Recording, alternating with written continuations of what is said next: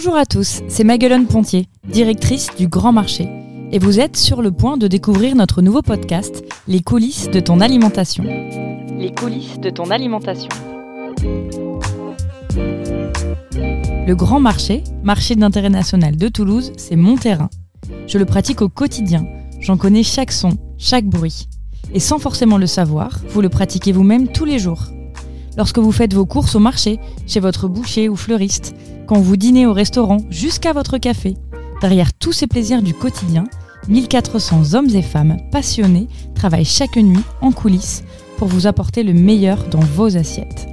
Vous comprenez maintenant le nom de ce podcast. On a tellement de choses à raconter, des parcours, des trajectoires et bien sûr des produits. À vous qui travaillez la nuit, qui passez du temps en voiture, vous qui aimez écouter du podcast juste avant de vous endormir ou pendant votre footing. Les coulisses de ton alimentation, c'est la vie si particulière de ce grand marché, de cette ville dans la ville. Et vous allez en découvrir toutes les gourmandises, à retrouver sur toutes les plateformes d'écoute et sur notre site internet. Merci Maglone et bienvenue dans le premier épisode des coulisses de ton alimentation, un épisode consacré à l'innovation. Alors avant de retrouver nos invités qui font tantôt pousser des tomates sur la lune ou sur les toits du grand marché, eh bien quelques chiffres et infos pour bien comprendre que le grand marché et l'innovation, c'est une véritable histoire d'amour. Ici, on crée un laboratoire des tendances de l'alimentation de demain, un laboratoire de produits et de services complémentaires de l'agroalimentaire. Alors par exemple, avec l'implantation d'un véritable pôle d'innovation pluridisciplinaire, de la fourche à la fourchette, réunissant les acteurs de l'agroalimentaire d'Occitanie ou la création d'une véritable pépinière alimentaire.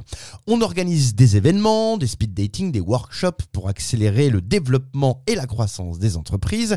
Ah, et aussi on est partenaire avec le Centre national d'études spatiales c'est le CNES, vous le connaissez. On est partenaire également de l'école d'ingénieurs de Purpan, Orius, l'entreprise toulousaine, l'université Paris-Saclay pour le développement de la recherche agroalimentaire. Alors ça donne quoi tout ça? Eh bien, quatre entreprises sélectionnées pour le programme d'incubation au sein de la pépinière alimentaire et 47 entreprises qui ont rejoint début 2022 l'écosystème du grand marché autour des métiers transverses en lien avec l'agroalimentaire et ça on en est très très fiers. Alors une fois que tout ça c'est dit, place à nos invités. Paul Hector Oliver et Raphaël Aumont pour répondre à nos questions. Comment on va manger sur la Lune Mais aussi, qu'est-ce qu'on va bien pouvoir manger? Mais tout de suite, on va prendre un peu de hauteur, car sur les toits du Grand Marché, il se passe des choses. Le Grand Marché accueille depuis peu la première ferme aéroponique d'Occitanie, et c'est Magali Rosso, la fondatrice des fermes Yonaka, qui nous en parle. Magali Rosso, donc euh, moi j'ai un parcours un peu atypique. Euh, j'ai commencé dans tout ce qui est financement euh, dans la transition énergétique et j'avais envie bah, de faire mon projet propre pour contribuer à la décarbonation des villes. Et je me suis lancée à partir du confinement sur la conception et la commercialisation de fermes urbaines avec une technique encore très innovante, l'aéroponie.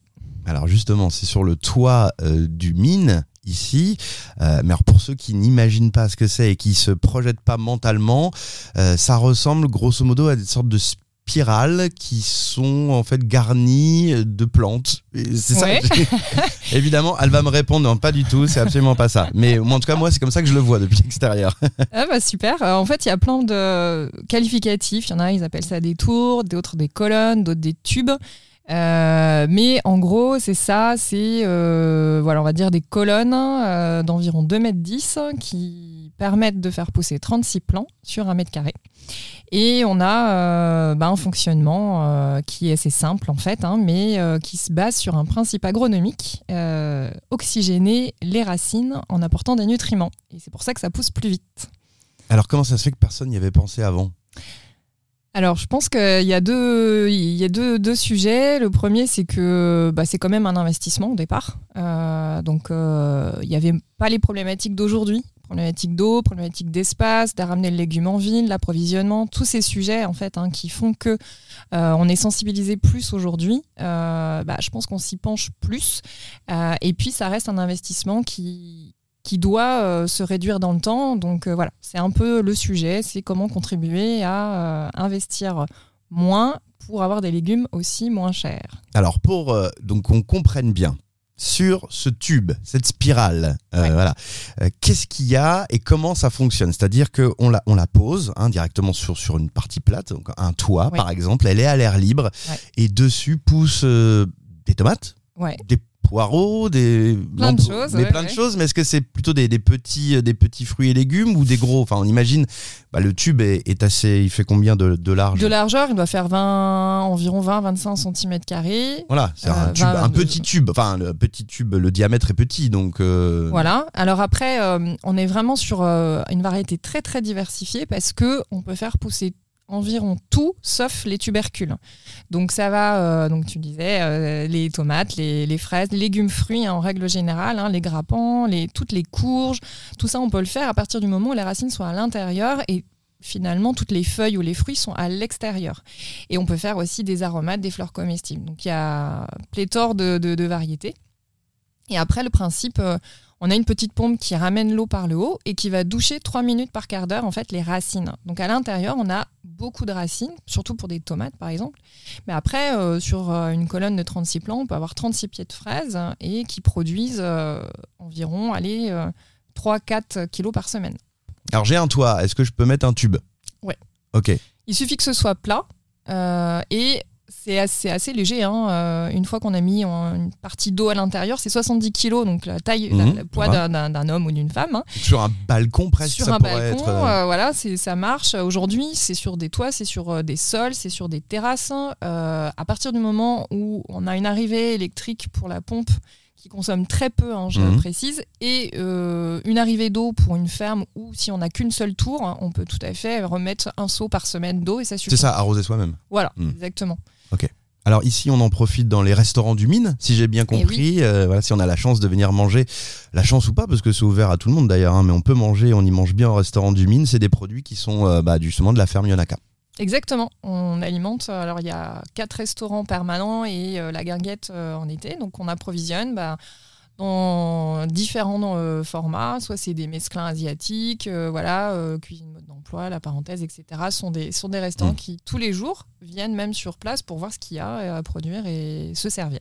D'accord, donc ça c'est à l'instant T. Aujourd'hui, euh, voilà, on, on se parle. Il y a des fermes un petit peu partout sur le toit du mine. Mais dans 10 ans, enfin, du coup, comment tu vois les choses? Ouais, bah- Même si c'est relativement nouveau, finalement. Ça, ça reste nouveau. Il y a cinq fermes en France, hein, donc, dont Mm. une euh, que, j'ai mise en place. Euh, je pense que ça a vocation à se développer. hein. Le but, c'est que dans 10 ans, bah, on puisse en trouver effectivement là où il y a une surface disponible non exploitée sans utiliser des terres arables hein, et donc euh, permettre bah, d'apporter de la fraîcheur, des légumes à 0 km, naturels. Voilà. Et le but, c'est peut-être aussi de, alors je sais pas, mais de, de- de retrouver ça chez Jardiland, par exemple. ou pour- Ouais. Dans la, non, tu, elle fait une tête bizarre. Alors, est-ce que j'ai appuyé sur un mauvais bouton? Non, mais je pense qu'aujourd'hui, je m'adresse plus aux entreprises parce que c'est une façon de se développer aussi. Ah, peut-être sur les, sur les écoles, par exemple, le toit des Exactement. écoles? Ouais, Ok. ouais. Ouais, il y a des projets en ce Des moment avec hôpitaux. des communes, Ouais. exactement, des cliniques, des communes, super. des EHPAD, euh, des entreprises. Et le particulier, il- bien sûr, je l'adresse aussi. Mais euh, je pense que, voilà, dans 10 ans, je pense qu'on aura besoin euh, de se faire son potager probablement euh, euh, sans forcément de pénibilité, Mm. etc. Donc oui, euh, peut-être dans un second temps, euh, mais avec, avec grand plaisir. Ferme Yonaka. Alors, vous tapez sur internet, hein, ça se trouve assez facilement. euh, c'est visuellement surprenant. Et euh, maintenant, on a bien compris comment ça fonctionnait. Surtout, c'est très prometteur. Magali Rosso, merci beaucoup. Merci beaucoup, bonne journée.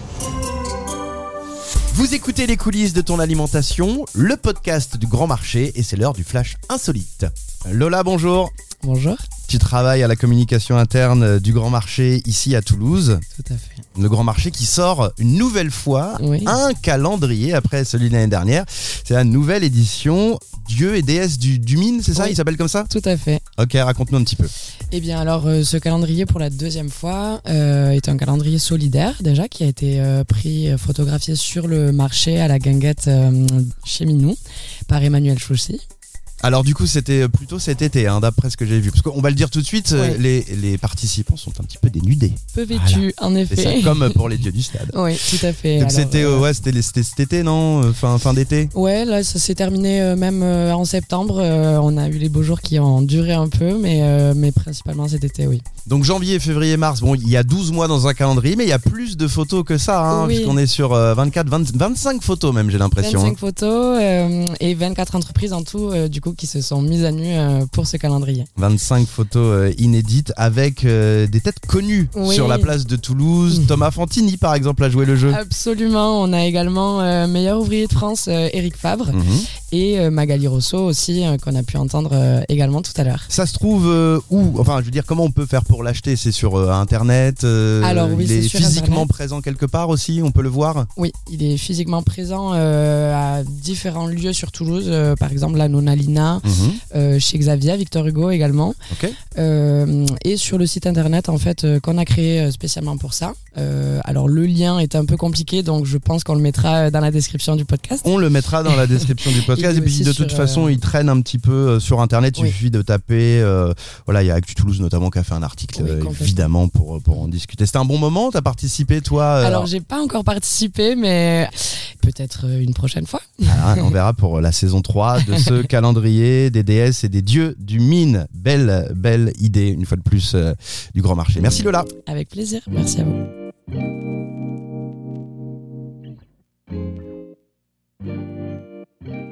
L'innovation, le maître mot de ce premier épisode des coulisses de ton alimentation, le podcast du Grand Marché. Le Grand Marché qui vient de signer un partenariat d'ailleurs, dont le but est d'imaginer l'alimentation embarquée dans l'espace.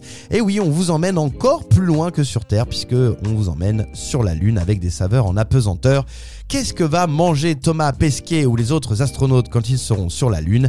Eh bien, c'est Paul Hector Oliver, fondateur de l'entreprise Orius, qui nous explique tout ça au micro de Thomas Lage, journaliste pour notre podcast. Déjà, avant qu'on rentre dans le vif du sujet sur euh, Orius et sur ton activité, c'est possible de faire pousser des patates dans l'espace? Ouais, c'est tout à fait possible et on va le faire.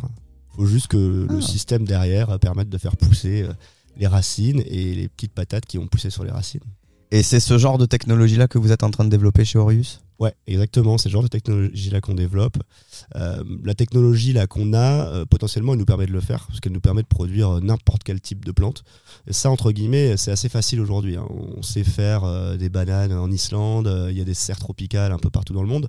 Donc, produire des plantes, c'est pas ce qui est le plus compliqué. Ce qui est plus compliqué derrière, c'est d'avoir une productivité maximale et surtout euh, de pouvoir un petit peu les améliorer pour avoir le bénéfice de l'alimentation, mais aussi de la partie euh, alicament. Quoi. Donc en fait, c'est un genre de plante euh, euh, modifiée, mais sans le côté génétiquement modifié avec tout ce que ça comporte de, de péjoratif comme, euh, comme notion finalement. Ouais, c'est ça, c'est exactement ça.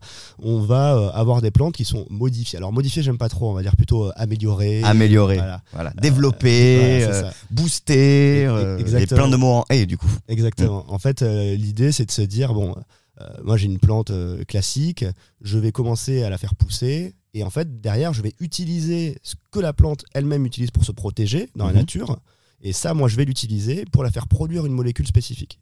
Parce que dans la nature, elle la produit par exemple pour se protéger des radiations du soleil, euh, du froid de la nuit ou d'autres choses. Et moi, je vais utiliser ces petits mécanismes pour justement la faire produire cette cible. Parle-nous de, ce qu'on a pu voir ensemble avant de, se retrouver autour du micro euh, en bas, c'est-à-dire cette, euh, cette boîte avec plusieurs étages de plantes. hein. Pour ceux qui nous écoutent, j'essaie de décrire le plus fidèlement possible. Je suis pas spécialiste en plantes suffisamment pour vous dire ce qu'il y avait comme plante, mais ça, tu vas m'aider, euh, Paul Hector. Euh, et donc, avec euh, des lumières, des jeux de lumière, des- des LED un peu précises, euh, une certaine température, et puis il y a un truc qui s'est passé, c'est que dès que tu as ouvert, entrouvert cette vitre pour qu'on puisse voir de plus près, tout de suite on a pris un, un amas, Un euh, ouais, un shoot euh, d'odeur qui était quand même hyper agréable. Parle-nous de cet outil-là.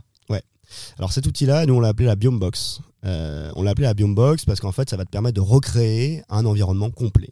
L'idée, c'est de maîtriser tous les paramètres que la plante reçoit, de rien laisser au hasard. Donc on maîtrise la, la ventilation, vitesse du vent et euh, justement la quantité d'air qu'on va apporter à la plante, l'humidité, la température, euh, la lumière. Et en fait, quand je parle de lumière, on va encore plus précis parce qu'on on fait même la longueur d'onde. On a plus de 8 couleurs différentes, donc de 8 Incroyable. longueurs d'onde différentes, qu'on peut elles-mêmes venir booster l'une par rapport à l'autre. Donc avoir beaucoup de rouge et un petit peu de bleu. La lumière complète, c'est la lumière blanche, où à ce moment-là, toutes les, toutes les couleurs sont allumées etc. etc. Et l'idée, c'est d'avoir une machine. Donc, alors, nous, on appelle ça plutôt une chambre climatique. Mais c'est vachement bien dit. Voilà, c'est joli. on appelle ça une chambre climatique. Pourquoi? Parce que derrière, tu vas reproduire un climat. Et donc, c'est une, une boîte, on va dire. Euh, ça ressemble à un frigo un peu euh, de cuisine. Euh, Ouais, c'est ça, ça C'est un frigo à- en ouais. inox. C'est une grosse machine en inox qui fait 2 mètres de large par 1 mètre 60 de profondeur par 3 mètres de haut dans lequel à l'intérieur il y a tous les équipements qui permettent de contrôler l'ensemble des paramètres. Et en fait on ne les voit pas, ce que tu vois et ce que tu as appelé la phase avec les lumières, c'est le module justement de croissance. Mais en fait en dessous tu as aussi un module technique avec les pompes, euh, la partie élec, etc. Et en haut tu as tout le module de la gestion de clim et les automates et le logiciel. On va revenir euh, dans l'espace, si tu veux bien, Paul Hector, euh, avec ce, projet que vous menez chez Orius. Alors, moi, j'ai reçu une petite image avec une boîte géante sous terre, enfin sous terre, sous, sous- je sais pas comment on dit d'ailleurs quand on est sur la lune, quoi, sous, Sous l'une. sous terre lunaire, sous sable lunaire, sable lunaire probablement, sable lunaire, euh, avec donc une station de production euh, comme celle que l'on a pu voir euh, en bas, cette fameuse station climatique. C'est ça le projet, c'est d'aller, c'est de favoriser l'alimentation aussi à terme de Thomas Pesquet, des autres spationautes qui vont aller euh, sur la Lune et puis euh, rejoindre Matt Damon euh, sur Mars ensuite. Exactement, c'est ça. C'est quasiment le seul projet d'alimentation sur lequel on travaille. Pourquoi? Parce que eux, ils n'ont pas de contrainte de coût, parce que l'énergie pour eux, bah, elle va être gratuite. Ça va être soit de l'énergie euh, nucléaire, soit de l'énergie solaire. Donc l'énergie sera gratuite et la main d'œuvre, c'est Thomas Pesquet qui, qui, qui a récolté, donc il le paye pas forcément à l'heure. Qui a bac plus 1000 Voilà. dans tous les domaines. Exa- Exactement.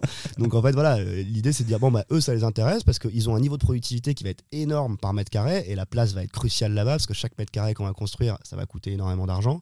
Et en plus, derrière, on va les améliorer avec par exemple des plantes qui vont être améliorées en vitamine C et en vitamine A, la provitamine A qui protège euh, pas mal des radiations. Alors, le, le- le contre-pied de, de la provitamine A, c'est le bêta-carotène. La provitamine A, c'est qu'ils vont être très protégés des radiations. Par contre, ils vont être hyper orange. La peau. Ah bon? Ouais. Comme s'ils sortaient de deux cabines d'UV quoi. Un, un petit peu, ouais. Ah, C'est comme si tu mangeais énormément de carottes, au bout d'un moment, ton teint de peau va devenir, euh, va devenir pas mal orange. Et comme on- là, on a des plantes qu'on est en train de booster en provitamine A, on ne sait pas encore concrètement, parce qu'on on n'a pas fait euh, Les tests, en ouais. les faisant consommer euh, que de ces produits-là, mais c'est possible qu'ils soient très orange. le fait d'être aux mines, le fait d'avoir euh, cette, euh, cette chambre climatique ici aux, mines, le fait de travailler avec le mine, le fait de, profiter aussi des forces vives. Tu parlais de l'école de Thierry Marc, tu parles de l'ensemble des forces vives qui sont ici aux mines. Ça a du sens, c'est-à-dire qu'à un moment donné, il faut aussi regrouper les forces pour aller chercher ce genre de défi-là qui est euh, unique, quelque part. On peut pas bosser tout seul comme ça. Ouais, non, c'est clair. Euh, et à la base, c'est ce qu'on était censé faire. C'était qu'on travaillait Orius et le CNES. Euh, donc le CNES pour la partie besoin spatial. Euh, le CNES aussi a une branche qui s'appelle le MEDES, qui est là sur la partie physiologie humaine et médecine, qui dit bon ben voilà quels sont les besoins des astronautes, voilà qu'est-ce qu'ils doivent manger, etc. Et en fait, en discutant avec notamment Maglone Pontier du Mine, on s'est dit tiens, c'est intéressant, faut qu'on fasse un truc ancré dans le local et en plus qui nous permette de travailler vraiment l'alimentation repas quoi, plaisir aussi.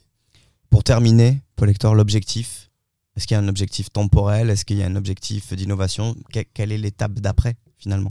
Ouais, alors écoute, là, on a travaillé, nous, sur la partie machine. La partie machine, entre guillemets, est terminée. Ce qu'il va falloir faire Elle est maintenant. prête, les brevets sont faits, Là, est OK. euh, elle est là. Ce que vous voyez là, c'est les technologies qu'on utilise, qu'on vend à nos clients aussi euh, sur la partie cosmétique pharma. Euh, C'est une machine qui est prête et qui est, qui est envoyée. Maintenant, il faut travailler sur la spatialisation parce qu'on ne va pas envoyer euh, 500 kg d'inox euh, Mm. dans l'espace. Donc, il faudra travailler sur une enveloppe. En fait, c'est uniquement l'enveloppe. Tout ce qu'il y aura à l'intérieur, ça va être pareil. Mais l'enveloppe inox qui est très bien adaptée à nos clients sur Terre, elle n'est pas du tout adaptée à un envoi euh, dans une fusée parce que la payload va être, euh, terrible. Euh, donc ça, c'est le premier point sur la partie technique. Et ensuite, sur la partie choix des plantes et comment est-ce qu'on les améliore, entre guillemets, tout est à faire. Puisque l'objectif de ce partenariat avec les différentes personnes que je viens de citer, c'est justement de faire le projet qui soit le plus complet possible pour permettre à une technologie française d'être envoyée sur une base lunaire. Et plus tard une base martienne. Faut savoir que c'est un peu compliqué parce que d'abord, faut, la technologie française va être choisie par l'ESA, Mm. puis après l'ESA, en fonction du financement euh, qu'il apporte au projet, va être choisi à hauteur du L'ESA, pourcentage financé. c'est l'agence européenne spatiale. hein. Ouais, c'est ça, Mm. exactement. Euh, ça, ça- ça raccord avec euh, la temporalité qu'ils ont donnée sur euh, l'envie d'aller envoyer des astronautes euh, sur la Lune? On est pas mal, on est, on est Ouais. raccord au niveau du timing ou est-ce que ça va être juste Est-ce que à cause de vous, non, je rigole, le vol sera retardé Non, on est raccord. La Non, non. temporalité est grosso modo la même. Ouais, ouais, on est super raccord. Le, le danger, entre guillemets, euh, enfin le danger, non, il n'y a pas de danger. Ce qu'il faut bien comprendre, c'est que euh, ils vont pas direct envoyer une base lunaire, euh, euh, comme, euh, comme dans. Comme dans Star Trek. Ouais, voilà, Non, c'est ça. Ça n'existe Non, pas. ça va aller, au, ça va aller au fur et à mesure. Ils vont commencer par en envoyer deux, sûrement une femme euh, afro-américaine en premier, c'est ce qu'ils veulent. Donc ça, ça va être mettre le pied sur la lune un peu à la Armstrong. Ils vont faire un tour puis ils vont rentrer. Puis en fait, au fur et à mesure, il y aura de plus en plus de personnes qui vont construire, amener des modules, amener des morceaux, etc., etc. Et ça va se construire. Nous, sur la partie alimentation, elle va être critique à partir d'un certain nombre de personnes sur la base. 6, 8 personnes en autonomie, va falloir qu'il y ait un système de production euh, d'aliments. Donc c'est à ce moment-là que ça va être prêt. Donc si on se dit que euh, l'homme remarche sur la Lune d'ici 2 à 4 ans, euh, la base lunaire, on peut rajouter 10 à 15 ans avant qu'il y ait une base établie, fonctionnelle, avec un besoin d'un système d'alimentation continu. On se retrouve dans 15 ans là-haut? Euh, moi, j'irai pas. c'est vraiment, ça me, ça m'intéresse pas du tout. Il y aura une visio, tu sais, avec les astronautes qui seront en train de, de manger, voilà, Ouais. en plein, en plein, en plein déj, en disant ah, putain, c'est pas mal ce qu'ils font euh, chez Orius. Là, le- la salade composée de chez Orius est vraiment, est vraiment bien. Et les, et les- et les frites aussi. Et les frites, eh oui, parce qu'on peut faire des patates, on peut tout faire en fait. Et ouais. Enfin, tout ce qui est euh, végétal en tout cas. Ouais. Végétal. Pour l'élevage de poulet, on verra plus tard. Ouais, alors nous on fait pas, on s'arrête à tout ce qui n'a pas de conscience entre guillemets. Euh, par contre, on travaille sur le champignon là, Ah, parce que sur les besoins nutritionnels, on n'a pas parlé, mais il va manquer de la vitamine D et un Mm. peu de protéines et certaines vitamines dont je vous, ai, dont je vous évite le nom. une petite Euh, omelette au cèpe donc? Et bah alors les cèpes, non, très mauvais choix. Ah, bon. Parce que c'est un champignon symbiotique, donc ça veut dire qu'il faut, il faut amener l'arbre aussi avec. Ah ouais, ouais, c'est compliqué. Euh, par contre, ouais, on travaille sur, euh, sur tout un lot de champignons, des morilles, des shiitakes, des pleurotes. Mais ils vont se régaler en fait. bah, on c'est ce qu'on veut faire, ouais. Bah, merci beaucoup, Paul Hector. Eh ben, avec grand plaisir. Les coulisses de ton alimentation, c'est le moment du flash recette et forcément, c'est une recette en apesanteur. On ne pouvait pas vous parler de l'alimentation embarquée sans imaginer à quoi ressemble une recette dans l'espace. Et c'est Raphaël Aumont, physico-chimiste et spécialiste de la cuisine moléculaire, qui nous en parle. Bonjour Raphaël. Bonjour. Alors présentez-vous en quelques mots, Raphaël Aumont. Alors en quelques mots, donc professeur des universités à Paris-Saclay, l'université Paris-Saclay, et euh, co-directeur du Centre français d'innovation culinaire avec le chef étoilé Thierry Marc. Moi j'ai envie de savoir si je pars sur la Lune avec mes camarades, qu'est-ce que je vais pouvoir manger? Qu'est-ce que vous allez me faire comme recette, vous et Thierry?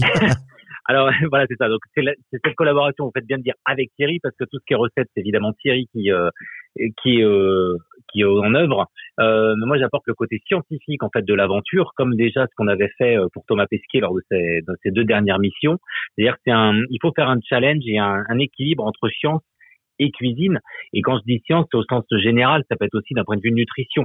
Donc, pour répondre à votre question, qu'est-ce que vous allez manger euh, sur la Lune? C'est comme qu'est-ce qu'on va manger sur Mars ou sur Terre. On reste des humains avec des besoins en protéines, en glucides, en lipides, etc.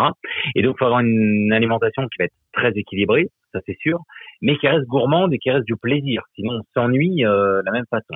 Et puis, évidemment, il y a les contraintes de l'espace. Euh, Bah, en C'est-à-dire de- qu'il n'y a pas de, il y a pas de, de gazinière, quoi. hein, pour le coup, il y, a- il y a tout un tas de trucs qui Et- fonctionnent pas exactement de la même manière. Exactement, et, et justement, il y a les phénomènes de gravité. Vous parlez, euh, voilà, de. Alors, on peut trouver d'autres sources d'énergie, évidemment, que, que le gaz, mais en fait, on se rend compte qu'on a besoin quand même de transformer les ingrédients pour les rendre assimilables. C'est l'histoire de la cuisine, en fait. Hein, que si on remonte même à, à plusieurs, enfin, au- début de l'apparition du feu, c'est là que l'homme s'est transformé parce qu'il s'est mis à cuisiner. Et donc, il a rendu les aliments et tous les produits qui étaient euh, du coup digestes, euh, qui étaient beaucoup plus sains et facile à digérer. Et donc, il faut garder ce côté-là. On peut pas se contenter de faire pousser euh, des salades, pourquoi pas, hein, ou des, des navets, et puis se dire, bah, très bien, je vais les manger, mais je vais les manger crus, parce qu'on n'est pas, on n'est pas habilité comme euh, Mm. comme des vaches, hein, entre guillemets, à, à digérer ces trucs-là. Donc, il va falloir quand même cuisiner et trouver des astuces pour cuire et rendre euh, gourmand aussi. Voilà, donc un double Alors, est-ce qu'on pourrait, est-ce qu'on pourrait avoir une recette, euh, un exemple. Je pense que tous les auditeurs ont envie de savoir là et de se mettre à la place euh, des, euh, des Thomas Pesquet futurs. On est dans l'espace sur la Lune ou peut-être un jour sur Mars. On ouvre le frigo, il y a tout ce qu'il faut. Mais alors, qu'est-ce qu'on peut mettre en branle? Parce que là, il n'y a pas la vinaigrette, elle n'est pas toute faite, quoi elle est pas toute faite, mais on peut quand même la faire. C'est ça qui est bien. Et on, et on l'a vu, là, il y a plein de projets qui sont passionnants, qui montrent que justement, on est capable de faire pousser des légumes, des fruits, et ça va être possible hein, de faire pousser tout ça. Donc, on aura, euh, on aura tous ces, toutes ces sources de, de, bonnes choses, de végétaux. On aura aussi des protéines végétales. Ça, c'est très important. Et, et, ça montre bien d'ailleurs que quand on travaille sur l'espace, qu'on se projette à 20 ans, à 30 ans, en fait, il y a des retombées immédiates aussi sur la Terre. Et c'est ça qui est, qui est, formidable de travailler pour l'espace. Parce que c'est pas finalement pour une poignée, on peut se dire, bon, ok, ça va concerner 10 personnes, 100 personnes. Ça peut concerner tout le monde. Par exemple, là, quand on parle de protéines animales ou protéines végétales, on sait aujourd'hui qu'on doit baisser le la quantité de protéines animales sur Terre un moyen, c'est de se tourner vers le végétal. Donc, si on a du, du pois chiche, si on a des, des lentilles, choses comme ça, on sait que ce sont des sources très intéressantes de protéines. Par contre, on va essayer de les associer. Donc, euh, ce qu'on va avoir dans l'assiette, ça va être plutôt une, une nourriture qui va être 80% végétale et 20% peut-être de quand même de protéines animales qu'on va importer, enfin qu'on va transporter, qu'on va faire venir de terre, euh, parce qu'on a on a besoin quand même aussi d'avoir ces protéines animales. Hmm. Donc concrètement, ça peut être euh, des choses qu'on connaît hein, déjà. Hein, ça peut être une poêlée mais très gourmande de légumes dans lequel on va incorporer bah, peut-être un peu de tofu ou peut-être des, euh, vous voyez, des choses qui existent déjà mais qu'on va pouvoir cuisiner euh, de la même façon que, ce qu'on connaît et avec des associations de saveurs. Du coup, c'est ça qui est génial, c'est que ça va demander parce qu'on aura peut-être moins de choix, au début, et eh ben d'avoir un peu plus de créativité. Euh, parce qu'on se dit bah tiens qu'est-ce qu'on a avec? Finalement j'ai du brocoli j'ai un pamplemousse et puis j'ai quelques herbes qui poussent eh ben, testons. Et on a fait le test justement sur une salade très très verte en bouche qui change. Si je vous dis euh, brocoli chou-fleur, vous allez me dire ouais bon bah ça démarre mal, c'est pas forcément très gourmand. Mais si vous cuisez très doucement, par exemple un peu de brocoli, un peu de chou de Bruxelles, vous, vous rajoutez euh, du pamplemousse, bah vous allez contrebalancer l'amertume, mais le côté vous savez un peu soufre, qui sont pas très agréables quand même de ces légumes, hein, euh, brocoli et chou et eh ben vous allez enlever ces odeurs de soufre et vous allez apporter des notes beaucoup plus vertes. Vous complétez avec de l'aneth, du basilic et une vinaigrette par exemple de passion, huile de passion et euh, huile d'olive. Et là c'est génial. Et là vous allez vous éclater avec un une juste une entrée 100% euh, légumes mais gourmande. Finalement, la, cuisine dans l'espace, c'est euh, l'art d'accommoder les restes. En fait, c'est surtout l'art d'accommoder ce qu'on peut emmener finalement. exact, mais c'est ça, c'est exactement ça. Ça va pas être les restes parce que qu'il va falloir faire, mais c'est très bien votre, votre remarque, c'est que il faut espérer qu'il n'y ait plus de reste non plus, qu'on cuisine différemment et qu'on prenne conscience que hmm. tout ce qui, tout ce qu'on fait pousser doit pouvoir se manger et qu'il faut faire du zéro déchet. Enfin, du zéro déchet. Et vous voyez, quand je parlais tout à l'heure que toutes ces pistes-là vont retomber après sur des, sur terre, eh ben, c'est une vraie réalité. Donc, quand on va prendre du temps à faire pousser un chou ou faire pousser une carotte euh, sur la Lune, on va dire bah peut-être que je vais quand même manger les fans de carottes, peut-être la peau de carotte est intéressante, soit pour consommer, soit pour en refaire quelque chose. Mais vous voyez, il va y avoir un cercle vertueux comme ça de l'alimentation. Et tant mieux qu'on retrouve du bon sens comme ça. Alors on dit souvent que quand on est en altitude, on, ressent moins, on sent moins même euh, les goûts et voir les textures. C'est ce qui se passe généralement quand on est dans un avion. D'ailleurs, tout est relativement fade. C'est pour ça qu'on boit du jus de tomate souvent.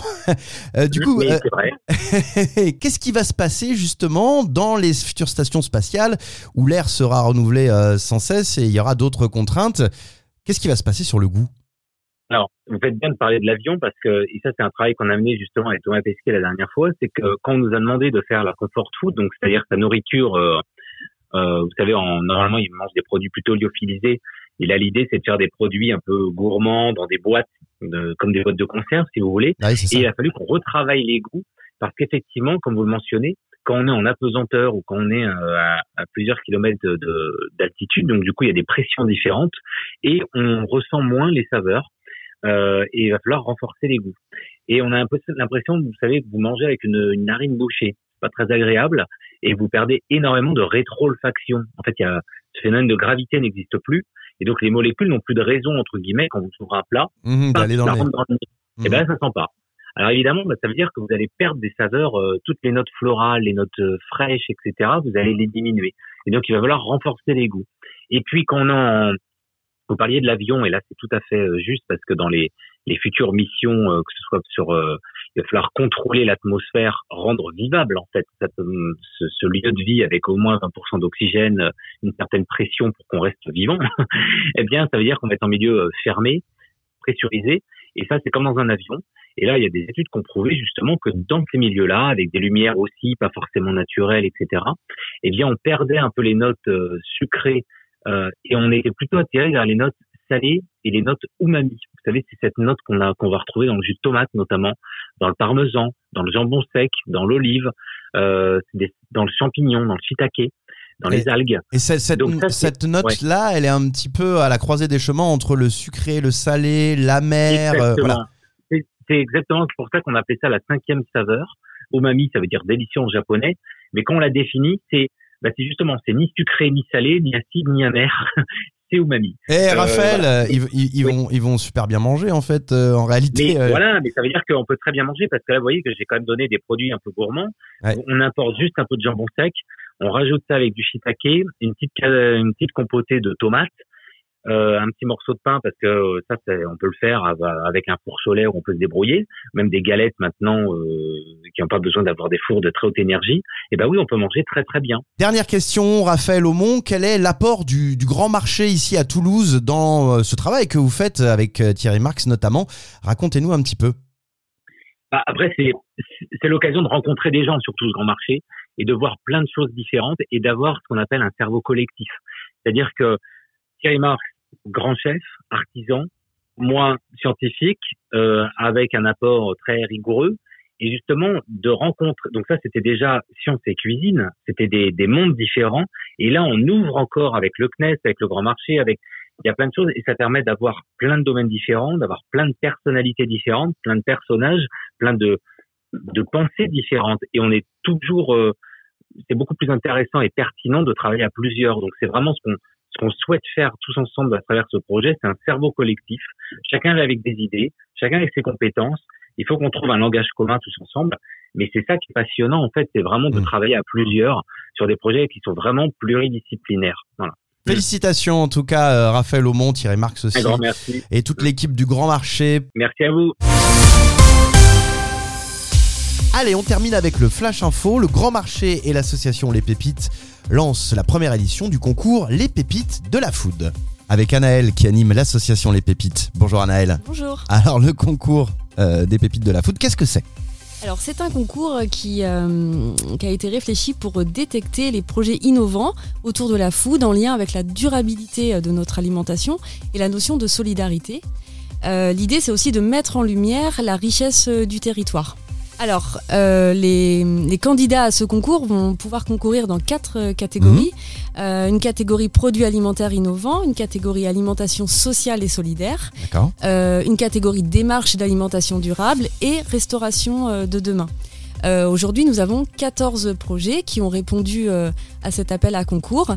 Euh, et qui, euh, dans les prochains jours, vont pouvoir euh, pitcher pour défendre leur titre. Avec des projets très innovants, j'imagine. Tout à fait, des projets très innovants et des, des, critères de sélection, bien sûr, qui seront en lien avec l'innovation, la viabilité du projet, bien sûr, la RSE et le territoire, l'ancrage territorial. Donc, dans chaque catégorie, il y aura un, il y aura un prix, j'imagine? Alors, non, pas dans chaque catégorie. Il y a quatre prix au total ah, sur le concours. Un premier prix, deuxième prix, troisième prix, pardon, et un coup de cœur. Et on vous donne, bien sûr, rendez-vous euh, le 8 décembre au Régal pour les pitchs finaux et la remise des prix où on connaîtra les, lauréats de, ce premier, première édition du concours Les Pépites de la Food. Ah, c'est le premier en plus, c'est super, c'est, euh, émouvant. Alors on rappelle, hein, donc le 8 décembre, c'est la finale. Euh, au Régal, c'est ouvert à, tout le monde Tout le monde peut venir voir? Oui, tout à fait. Tout à fait, ce sera ouvert à tout le monde. Super, merci beaucoup Anaël. Merci.